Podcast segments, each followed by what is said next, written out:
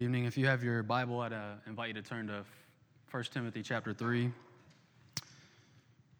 1 Timothy chapter 3, and we're going to look at verses 9 and 16. Verses 9 and 16 of 1 Timothy chapter 3. We're going to look at these two mysteries, continuing uh, and concluding the, uh, the series of Paul's use of the word mystery in his letters.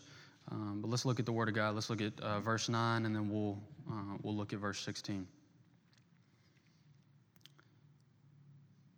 They must hold the mystery of the faith with a clear conscience. And then in verse 16, he says, Great indeed, we confess, is the mystery of godliness. He was manifested in the flesh, vindicated by the Spirit, seen by angels, proclaimed among the nations believed on in the world, taken up in glory. Would you pray with me? Father God, as we look at your word tonight and we look at these two mysteries that Paul speaks of to, to Timothy, his disciple, Lord, I pray that um, you would use them and the explanation of them to grow us in our love for Jesus.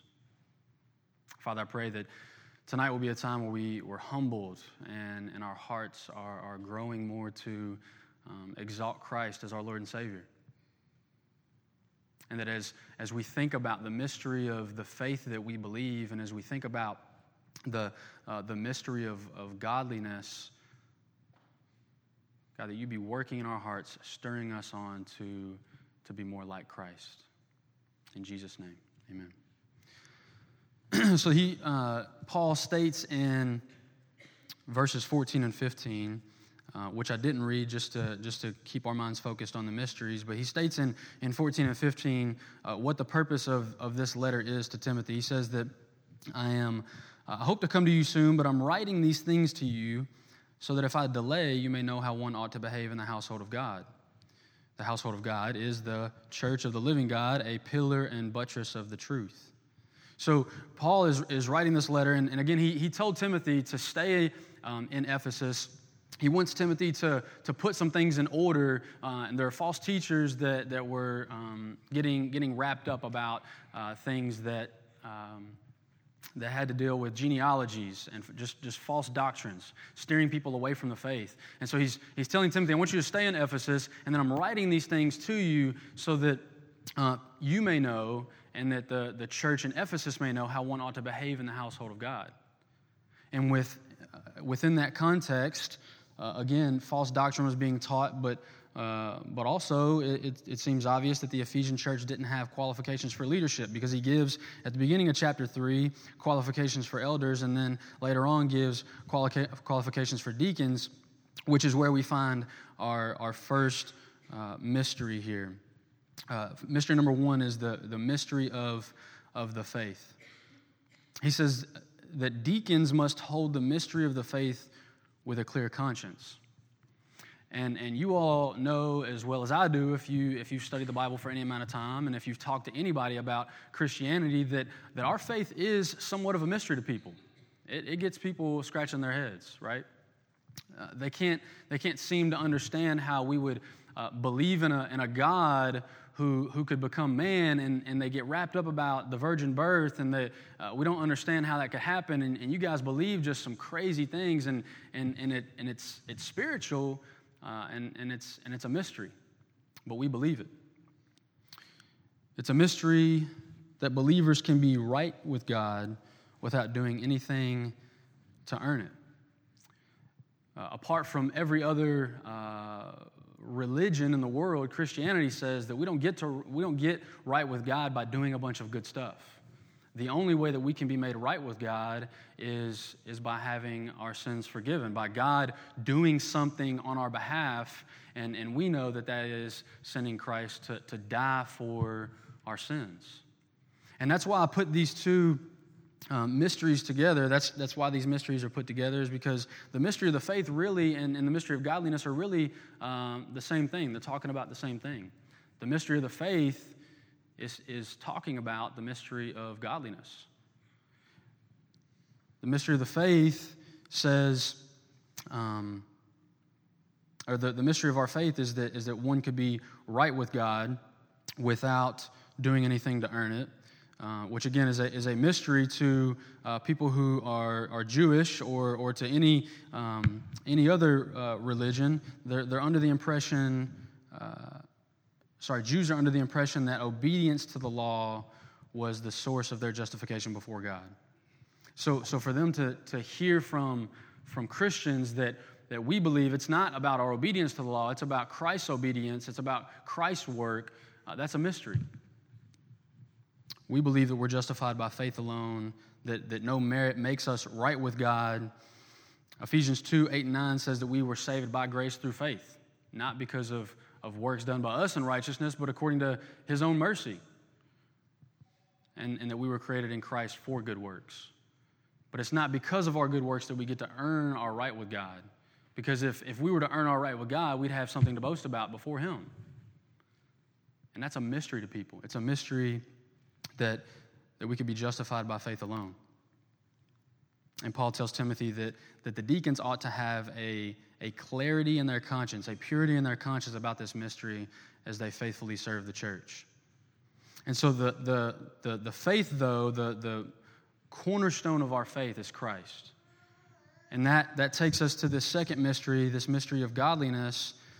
And, and this mystery of godliness is, is all about Jesus. It says that godliness is a, is a He. He was manifested in the flesh.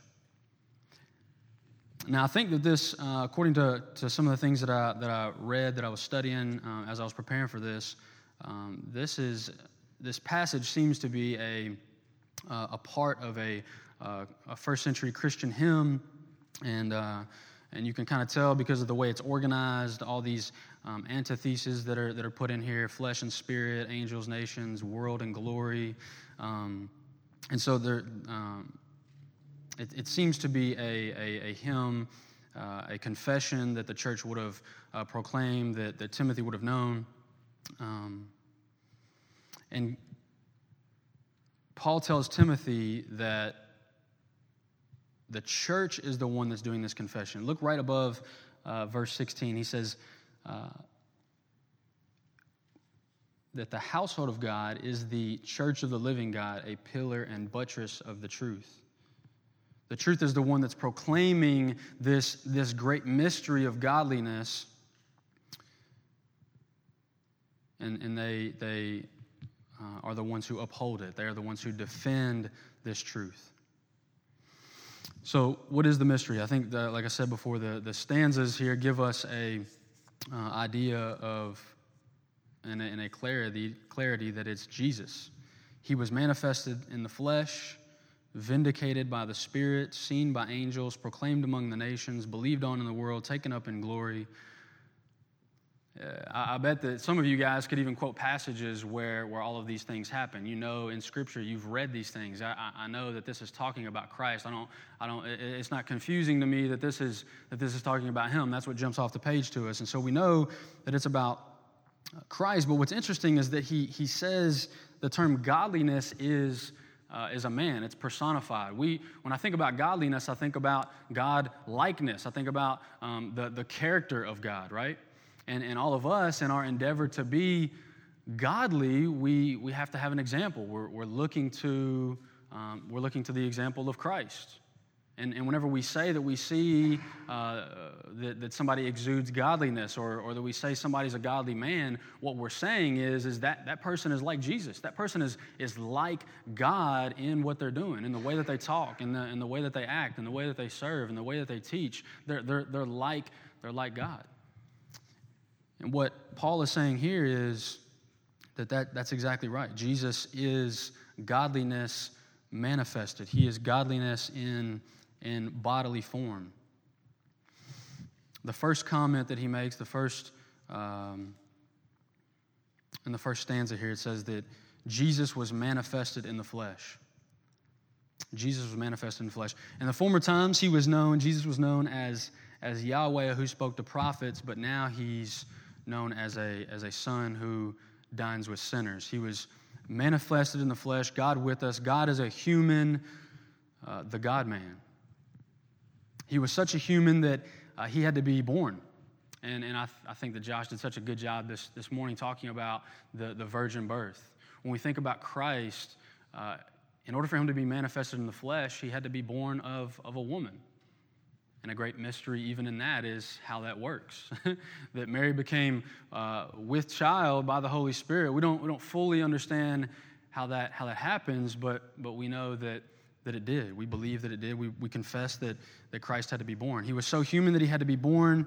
Um, Christ was, was so, so human that he depended on his parents for survival, uh, right? Y'all remember whenever it says in, in, um, in Matthew later on, in, in the Gospels, it says that uh, Herod had put out an edict that all of the male children two and under had to be, had to be killed, right? But, but Jesus, in that, in that moment, he was a baby still, and he depended on his parents to, to protect him. Uh, because if, if Herod's men would have found him, he, he would have died, right? And so he, uh, he was so human that he, he depended even on his parents for, uh, for survival. Jesus was hungry. There's places in Scripture that talk about Christ being hungry and thirsty um, and tired when he fell asleep on the boat. Um, he felt compassion, he felt pain. When Christ, uh, Greg Gilbert says in a book that he wrote, uh, Who is Jesus? He says that when the soldiers pushed the thorns into the skin of Christ's scalp and drove the nails into his wrists, it hurt. And we confess that Christ became flesh. We confess that God became a man, that he, that he dwelt among us, and, and that he, he really felt the things that we feel. That he, that he was hungry, and that he was thirsty, and that he, he, he got tired. Most importantly, that he died. That Christ, that Christ died. To that point, that takes us to that, to that second uh, stanza there, vindicated by the Spirit. Christ um, Christ was manifested in the flesh, uh, born of a virgin, and then he was vindicated by the Spirit.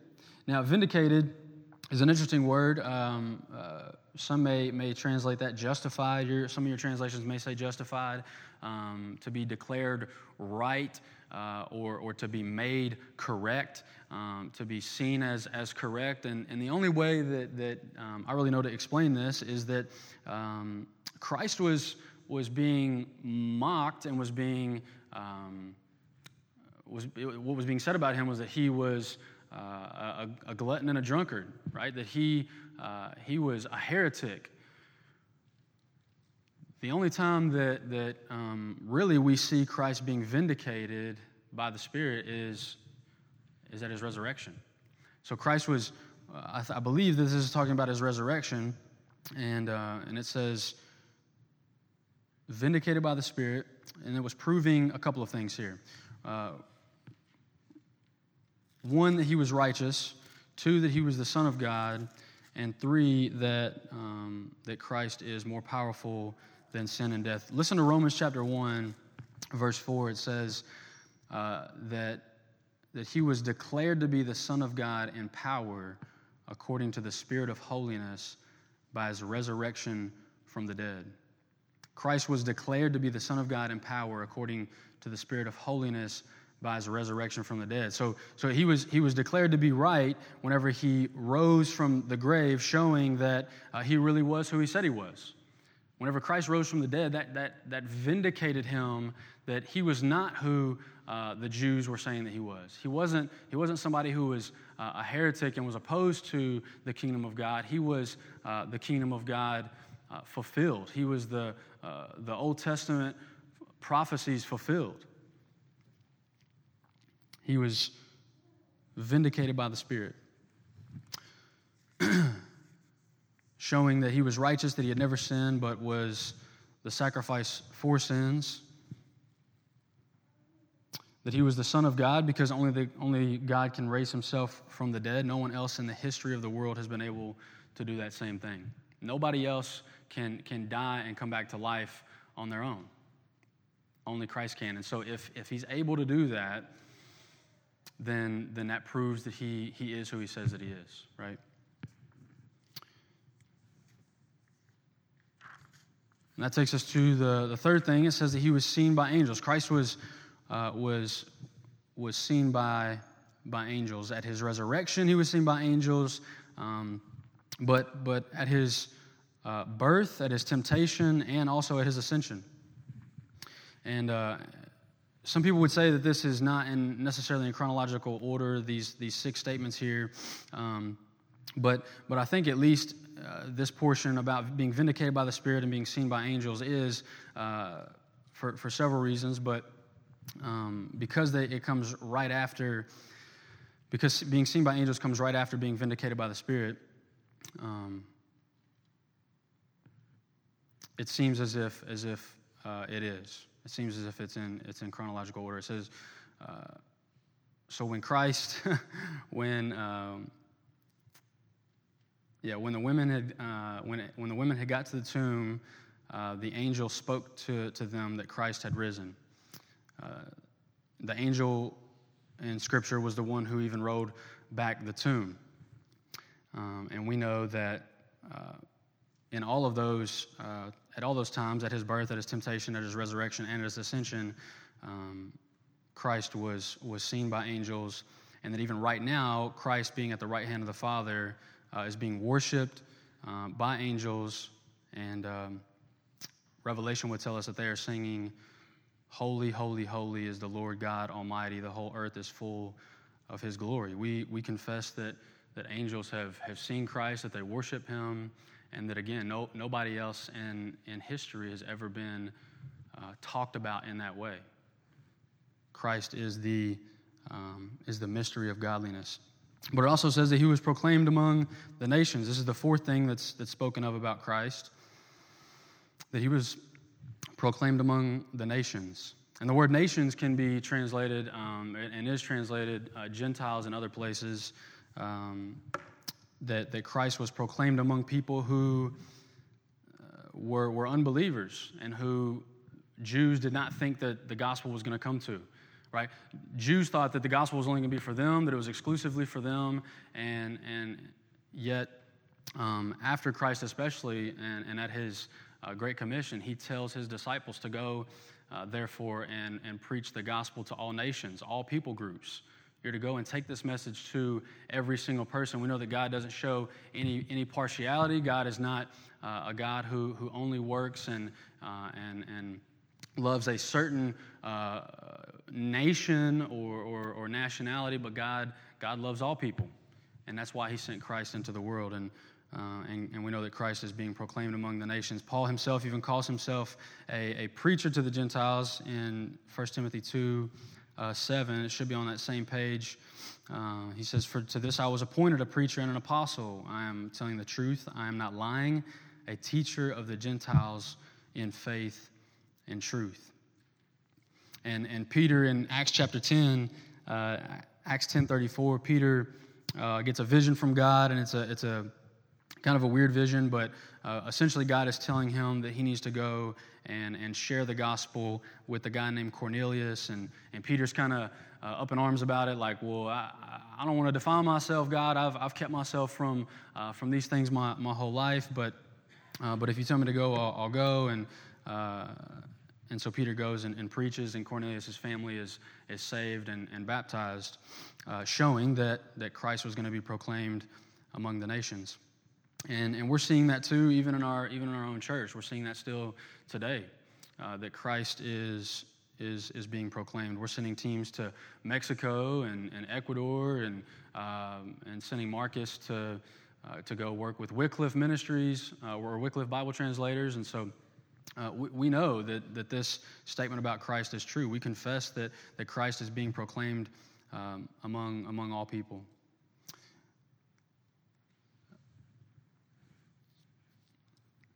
The fifth thing that Paul says is that Christ was believed on in the world.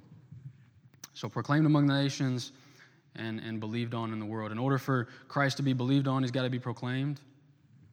Um, and as, as the disciples preached, they, they went everywhere.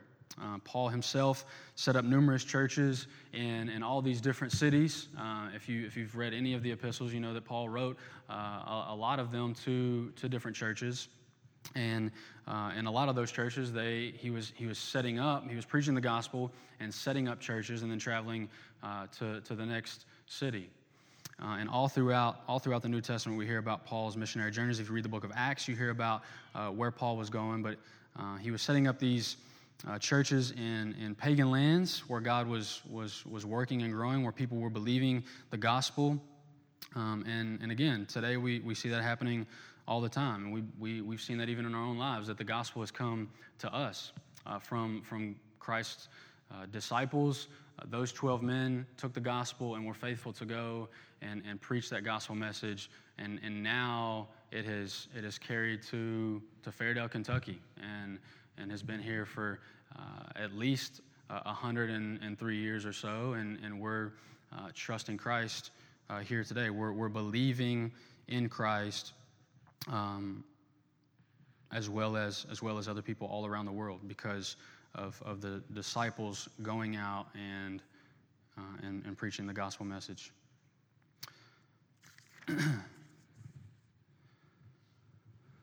and the last thing that Paul says is that Christ was taken up in glory. Matthew Henry says that, uh, that this was the crown of Christ's exaltation. Uh, that Christ would, this, this, this is the uh, epitome of Christ being exalted, that he ascended into heaven and sat down at the right hand of God, where we believe and we confess that Christ is right now. And that's a, that's a, a great mystery, again, in and of itself, that a, a physical human man just kind of floated up into thin air and, and that he would still be that same way today. Uh, and, and that's a, that's a really a, an incredible thought to think that Christ, like he, he's he's still a human. He's a human right now. Whenever we whenever we pray to him, we are praying to a human. He he could walk through the, the, the back doors of our church right now in the flesh because that's the way that he ascended. And the Bible teaches that whenever he comes back, he's going to come back in the same way. Christ was Christ was a man, but he was taken up in glory. Um, the author of Hebrews says that uh, he was taken up in glory. He's sitting next to the Father, and, and right now he's making intercession for us, where he always, um, where he always makes intercession for us. Um, it also says in Hebrews that uh, Christ will return one day, not to deal with sin, but to save those who are eagerly waiting for him. So we believe that Christ was, was taken up. We believe that he sits right now at the right hand of the Father. And, and we, uh, I think that, that it's, it's, a, it's a good thing. It's, it's, it's in some ways interesting that Paul puts that in this, um, in this confession.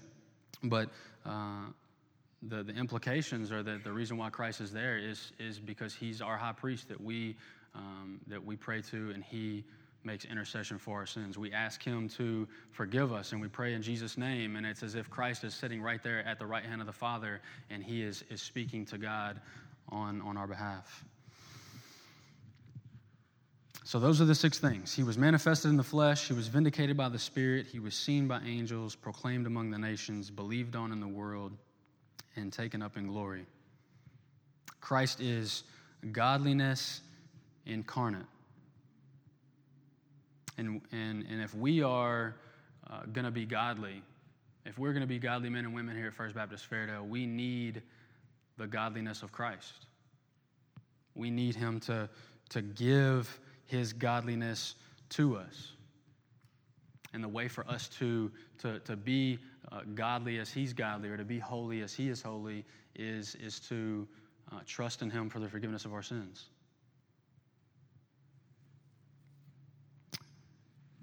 Closing with this quote, Matthew Henry says, It being a great mystery, we should rather humbly adore it and piously believe it than curiously pry into it or be too positive in our explications of it and determinations about it further than the Holy Scriptures have revealed it to us.